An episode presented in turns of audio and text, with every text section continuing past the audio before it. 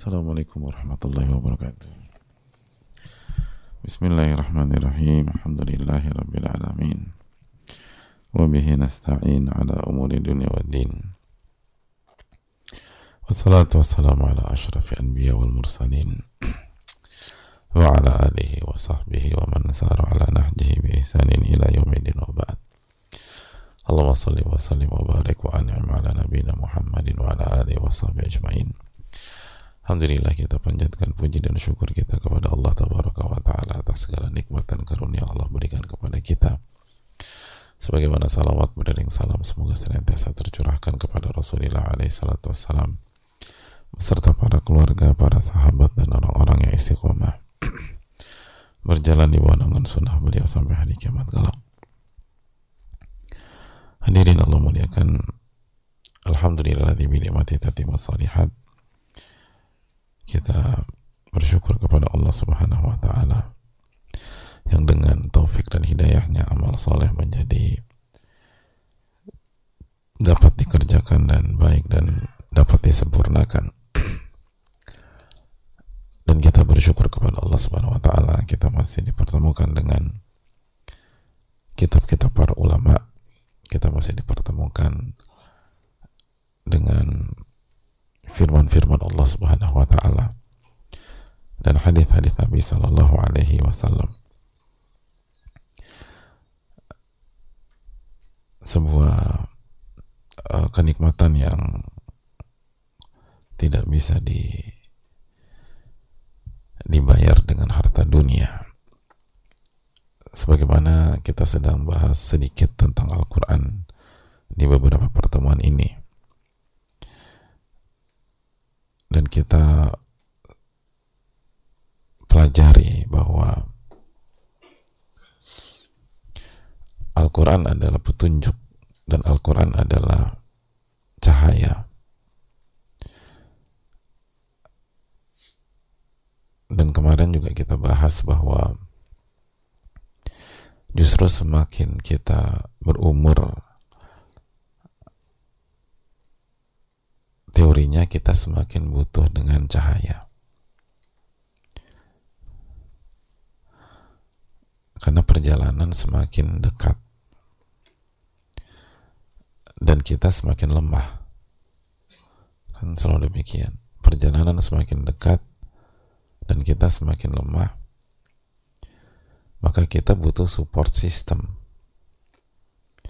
Karena di mana-mana semakin dekat garis finish, ibarat seorang pelari itu kecepatan harus semakin cepat.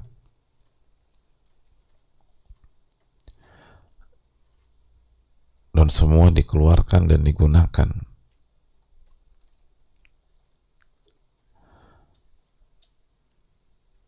Jadi kita harus semakin memiliki support system. Makanya kemarin kan kita bilang banyak orang itu waktu masa mudanya nggak butuh kacamata. Tapi begitu menua butuh dia kacamata. Kenapa? Karena dia nggak bisa ngelihat. Atau susah banget untuk ngelihat. Nah mau kacamata kita secanggih apa pun kalau nggak ada cahaya tetap aja nggak bisa ngelihat mau kacamata kita 20 juta, 30 juta dan pakai teknologi paling bagus tetap butuh cahaya.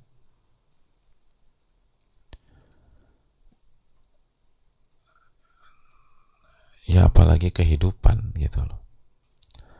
Mau kita cerdas, mau kita jenius mau kita orang kaya mau kita punya uh, tim yang solid tapi kalau nggak ada cahayanya oh repot tuh hadirin.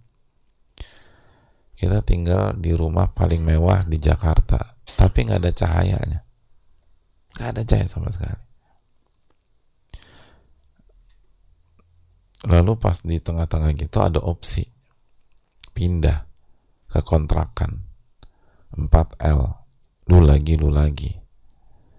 Karena tuh cuma satu ruangan kecil. Nggak ada fasilitas nggak ada AC dan lain-lain. Tapi ada cahaya. Bisa, bisa pakai lampu atau pakai lilin dan seterusnya. Kira-kira kita pilih yang mana hadirin? Ya. yang pertama atau kedua? Nah, tetap kekeh gitu di rumah yang super mewah tapi nggak ada cahaya sama sekali atau kita pindah ke kontrakan kecil satu satu kamar dengan satu kamar mandi yang sangat sederhana tapi ada cahaya di situ. Kita pilih yang mana? Hah?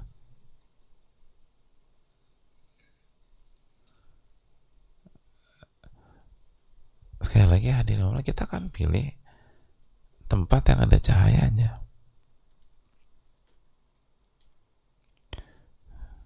kita akan pilih tempat yang ada cahayanya. Walaupun kecil. Walaupun nggak mewah. Walaupun sangat sederhana. Begitu juga dengan kehidupan. Itu kan menunjukkan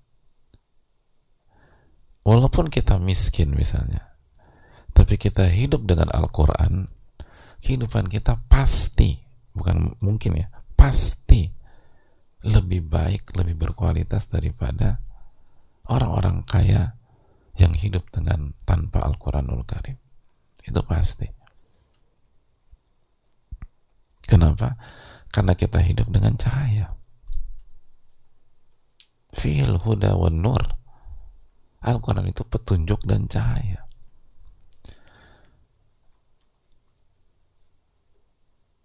Dan orang kaya yang hidup tanpa Al-Quran, itu kayak itu hidup di rumah yang sangat mewah, nggak ada cahayanya.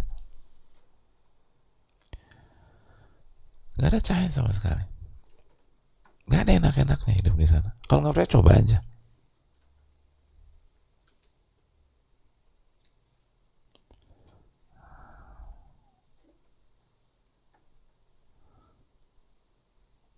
itu fine ada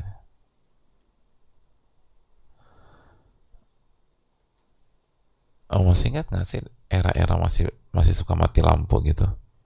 Dulu dulu yang era-era masih suka mati lampu. Itu orang-orang yang yang tinggal di rumah besar atau itu.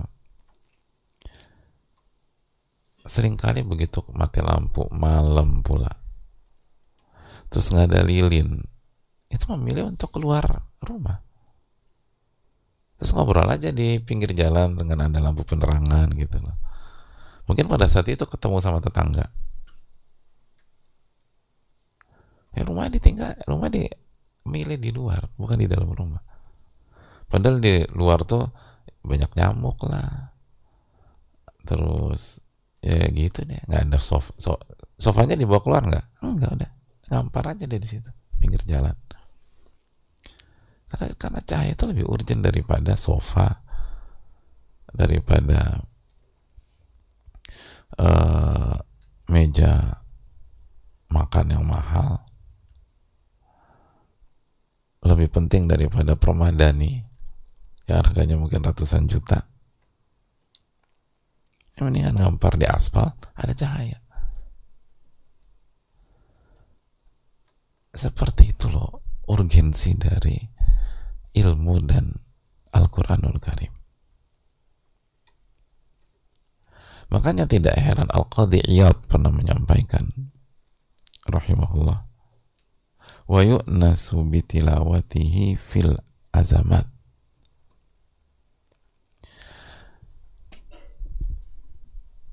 Orang itu dengan taufik Allah akan nyaman dan tengah tenang.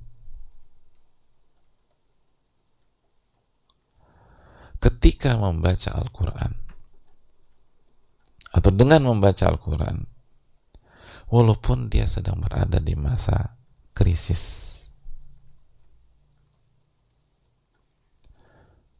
Jadi orang itu akan tenang, akan nyaman. Saat ia membaca Al-Quran, saat ia bersama dengan Al-Quran, hidup dengan Al-Quran. Walaupun pada saat itu kondisinya krisis, lagi susah baik itu krisis personal lagi nggak punya duit atau lagi sakit atau maupun krisis yang lingkupnya atau spektrumnya lebih luas. Ah ini cuman sugesti. Ini nggak sugesti karena itu tadi Al-Quran itu cahaya. Sebaliknya hidup ini akan gersang. Atau pemahaman dari keterangan Al-Qadiyat rahimahullah hidup ini akan gersang. Akan galau. Ketika kita jauh dari Al-Quran, walaupun kita pada saat itu sedang berada di puncak kesuksesan dunia. Kalau kita lagi kayak-kayaknya, tapi nggak deket dengan Al-Quran, gersang gitu. Itu pasti.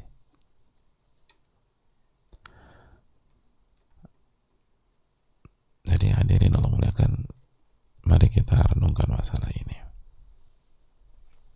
Maka bersyukurlah ketika kita diberikan taufik untuk berinteraksi mempelajari Al-Quranul Karim. Itu sangat mahal dan sangat mewah hadirin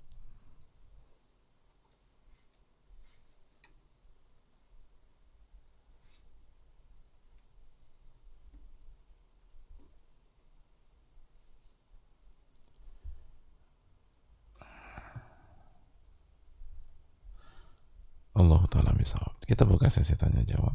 Semoga Allah memberikan taufik kepada kita.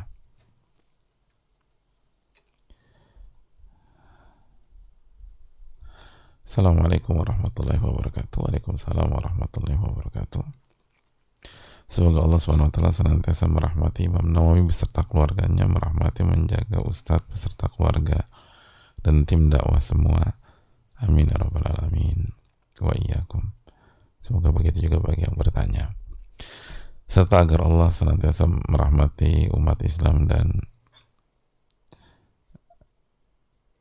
semoga Allah memberikan hidayah kepada seluruh manusia di dunia dan di Indonesia. Amin. Alamin. Bismillah, Afan izin bertanya Ustaz. Ustaz pernah menyampaikan sebelumnya bahwa kita hidup berjalan di muka bumi pada dua pilihan. Dua sisi pilihan yang bertolak belakang. Yaitu ingin hidup dengan Al-Quran atau hidup dengan hawa nafsu. Saya merasakan itu di awal hijrah. Saya bermimpi Allah melepaskan saya dari kegelapan yang pekat dan menggantinya dengan cahaya yang sangat terang. Allahu Akbar.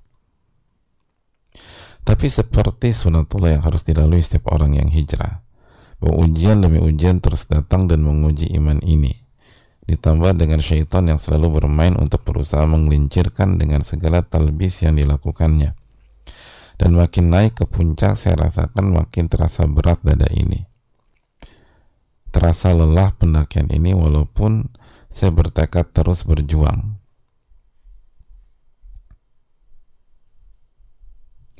Lalu pertanyaan saya, bagaimana Ustadz cara yang paling efektif agar kelak bisa memenangkan jihad melawan hawa nafsu dan jihad melawan syaitan ini.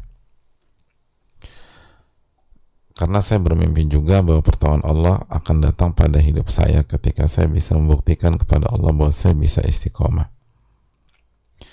Jazakallah khairan Ustaz apabila uh, pertanyaan saya ini dapat Ustaz jawab. Semoga Allah Subhanahu wa taala senantiasa merahmati segala bentuk dakwah yang Ustaz lakukan untuk umat amin ya alamin. Assalamualaikum warahmatullahi wabarakatuh. Waalaikumsalam warahmatullahi wabarakatuh dan semoga Allah memberikan taufik kepada kita semua dan Allah menerima amal ibadah kita dan begitu juga yang penanya. Amin ya rabbal alamin. Yang eh, pertama ini kan testimoni dari seseorang yang menjelaskan apa yang dirasakan ya dan beliau menggunakan kata melepaskan saya dari kegelapan yang pekat dan menggantinya dengan cahaya yang sangat terang. Gitu. Jadi sekali lagi kehidupan yang gelap walaupun kita tinggal di kota besar gitu ya yang penuh dengan lampu penuh dengan pencahayaan itu real hadir itu makanya kan bahasa yang digunakan kegelapan yang pekat. Karena kan cahaya itu bisa secara fisik bisa secara hati dan jiwa. Makanya kita suka bilang aduh kalau udah begini kayaknya gelap mata aja gue nih. Gelap mata? Bahasanya gelap mata. Emang beneran itu yang dirasakan? Kayak nggak bisa ngeliat apa-apa. Padahal solusi depan mata Padahal fasilitas itu di sekeliling kita. Tapi kalau Allah nggak kasih taufik, kita nggak hidup dengan Al-Quranul Karim dan Sunnah Rasulullah Sallallahu Alaihi Wasallam. Itu benar-benar kaya hidup di ruangan gelap beneran.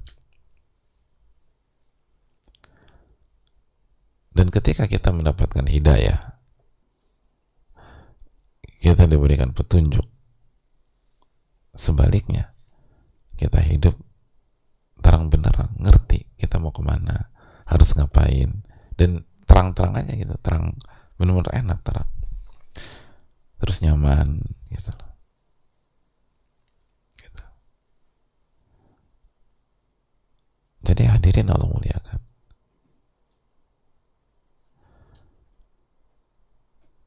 Oleh karena itu kita harus semakin yakin bahwa memang benar itu. Nah, setelah kita hijrah, ujian silih berganti. Sebenarnya sebelum hijrah pun sama. Tapi yang membedakan di antaranya ya, ketika kita naik kelas kan ya ujiannya juga beda. Namanya juga naik kelas. Masa kita naik kelas 2, lalu naik kelas 3, naik kelas 4 SD, ujiannya masih materi kelas 1 kan nggak demikian. Kalau nggak berarti kita nggak ada kemajuan. Nah tapi yang perlu di uh, apa di garis bawahi dan makin naik ke puncak saya rasakan makin terasa berat dada ini. Terasa lelah pendakian ini walaupun saya bertekad terus berjuang. Nah ini yang mungkin perlu di didudukan bahwa uh, semakin terasa berat dada ini bukan karena semakin naik ke puncak bukan. Bukan arah insya Allah bukan ke arah sana. Semakin lelah pendakian ini bukan karena kita semakin naik ke puncak. Tapi karena kita melakukan kesalahan dalam pendakian itu masalahnya bukan karena pendakian naik ke puncak. Mari kita renungkan firman Allah dalam surat Al-An'am ayat 125. Ketika Allah berfirman, "Faman yuridillahu an yahdiyahu yashrah sadrahu bil Islam." Yashrah sadrahu lil Islam. Al-An'am 125. Faman yuridillahu an yahdiyahu yashrah sadarahu lil Islam. Barang siapa yang Allah inginkan hidayah baginya atau Allah ingin memberikan hidayah kepadanya, maka Allah akan melapangkan dadanya. melapangkan, Allah lapangkan lil Islam untuk memeluk Islam dan menjalankan agama ini seberat apa pun, sesulit apa pun, setinggi apa pun pendakian. Allah akan yashrah sadarahu lil Islam.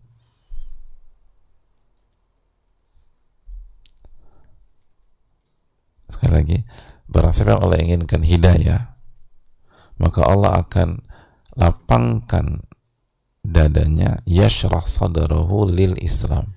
Allah akan lapangkan dadanya untuk memeluk Islam dan mengamalkan Islam itu sendiri.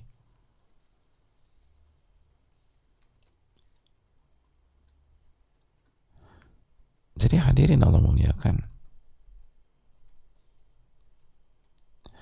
Kata para ulama, itu ada ittaza'a wanfasaha fastanara binuril iman. Artinya dadanya akan lapang, akan plong dan akan penuh dengan cahaya dengan cahaya iman dengan cahaya Al-Quran itu.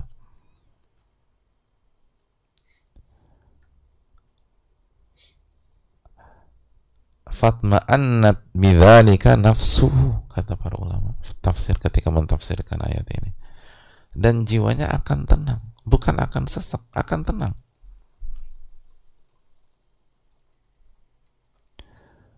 mutaladzidzan bihi ghairu mustathqil bayangkan dia akan menikmati quote and quote pendakian dan tidak merasa berat dan sesak. Nah, itu.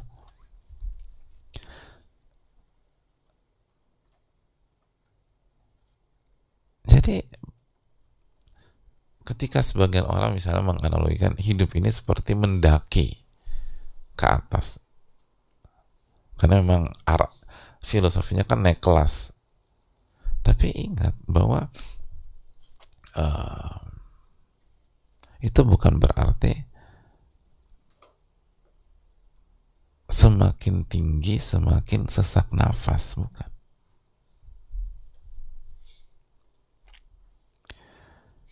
Makanya kan dalam dalam teori analogi menganalogikan dua hal itu tidak harus menunjukkan bahwa dua hal itu semuanya sama gitu loh. Dari semua sisi. Nggak harus demikian. Jadi sekali lagi jangan salah. Ini bukan tentang pendakiannya. Ini tentang kesalahan yang kita lakukan ketika pendakian. Sehingga Allah tidak kasih hidayah Makanya kita lanjutkan ayatnya. Setelah Allah mengatakan faman yuridillahu an yahdiyahu yashrah sadrahu lil Islam, Allah lanjut wa man yurid an yudillahu. Dan apabila Allah ingin menyesatkan seseorang, yaj'al sadrahu dayiqan haraja ka'annama yas'adu fis sama' Dan barang siapa yang Allah ingin sesatkan karena kesalahan, karena dosa, karena kesyirikan, karena Allah ahkamul hakimin, pemutus yang maha bijak. Gak mungkin Allah sesatkan iseng-iseng tuh gak mungkin. Gak mungkin Allah sesatkan itu karena tanpa ada alasan. Jadi hadirin Allah muliakan kembali lagi. Dan barang siapa yang Allah ingin sesatkan karena dosa, karena kesalahan, karena kesyirikan, karena kekufuran maka Allah akan jadikan ini penting jadikan dadanya sesak sempit seolah-olah ia sedang mendaki ke atas langit. Nah,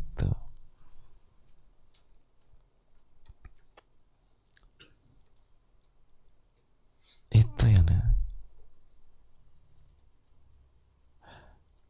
Jadi hadirin, kadzalika yaj'alullahu rijsa 'ala alladziina la yu'minun. Ya begitulah Allah menyiksa orang-orang yang tidak beriman.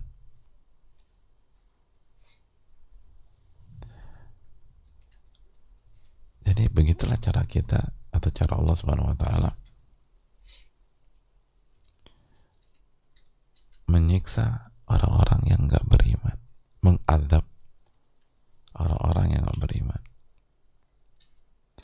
Di antara tahunya, ya begitulah Allah mengadab dan dan salah satunya Allah biarkan syaitan mempermainkan dia sehingga nyesek terus kita hadirin. Hadirin Allah muliakan. Dari sini kita bisa memahami cara Allah menghukum seseorang itu karena dosa, karena kesyirikan. Itu nggak harus hartanya dihilangkan, nggak. Nggak harus dibangkrutkan. Tidak harus dibuat bisnisnya goyang enggak enggak harus demikian ada cara yang jauh lebih parah jauh lebih mengenaskan dan jauh lebih menyedihkan. Allah kasih semua fasilitas dunia.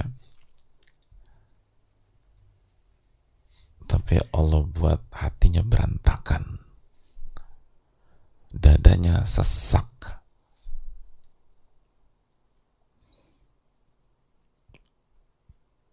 Dadanya sesak Itu. Nggak nggak ada gunanya hadirin. Nggak ada gunanya.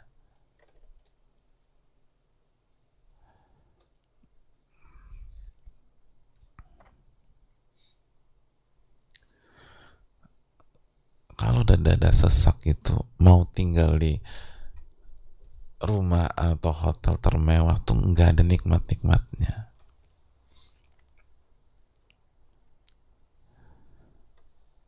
dan itu hukuman yang sangat halus. Kenapa? Karena orang lain nggak ngelihat. Bahkan sebaliknya banyak orang yang ngelihat dari kejauhan dipikir dia nikmat-nikmatnya hidup.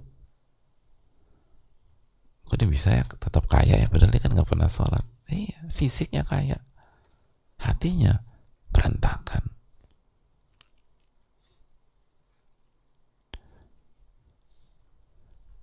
kok dia dia dapat tuh tender tuh project dia dapetin. Padahal gue tahu deh dia nggak pernah doa dia nggak pernah pikir.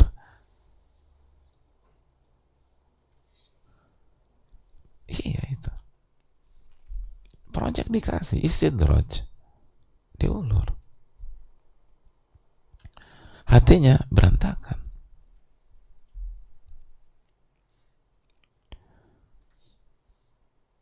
Oleh karena itu hadirin Allah muliakan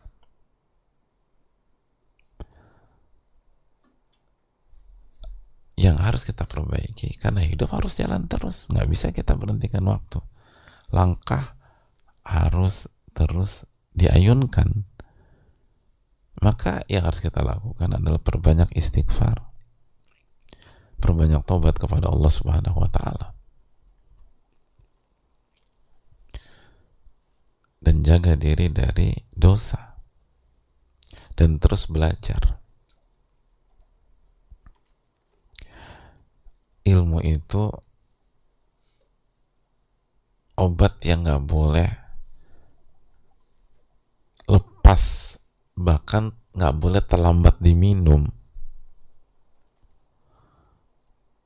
Itu itu tadi kenapa alasannya banyak para ulama misalnya mengkaji radu solihin setiap hari di tengah-tengah umat. Ini obat ini kalau anda nggak minum obat nyesek hidup anda ada ada itu sempit sakit anda jadi obat diminum terus kan Al-Quran kan syifa. Allah mengatakan Al-Quran itu syifa. Wa nunazilu min Al-Quran ma huwa syifa wa rahmah lil mu'minin. Dan kami turunkan di dalam Al-Quran ayat-ayat yang berfungsi sebagai obat penyembuh. Dan rahmat bagi orang-orang yang beriman. Jadi hadirin Allah muliakan.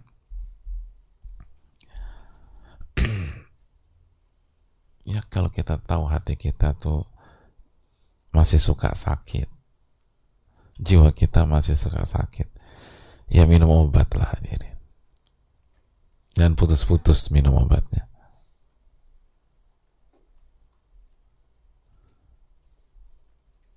dekatlah dengan Al-Quran. Kaji Al-Quran. Baca Al-Quran. Wa nunazziru min Al-Quran ma huwa shifa' warahmah lil mu'minin. Dan kami turunkan dari Al-Quran ayat-ayat yang berfungsi sebagai obat penyembuh dan rahmat kasih sayang bagi orang-orang yang beriman. Surat Ali surat 82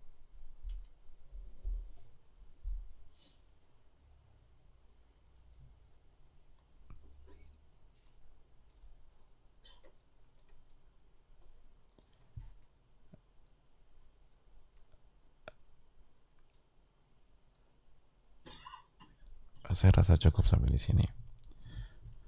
Semoga bermanfaat dan semoga Allah memberikan taufik kepada kita. Dan uh, semoga uh, jawaban bermanfaat bagi yang bertanya dan juga bagi kita semua.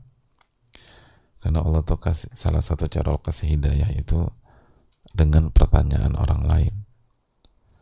Lalu dijawab dan kita bilang gue banget juga tuh gitu. Artinya udah banyak orang punya masalah yang sama dan seperti pertanyaan barusan kan. Nah kalau nggak didudukan kan bisa salah kaprah. Dipikir pendakian yang bikin sesak enggak.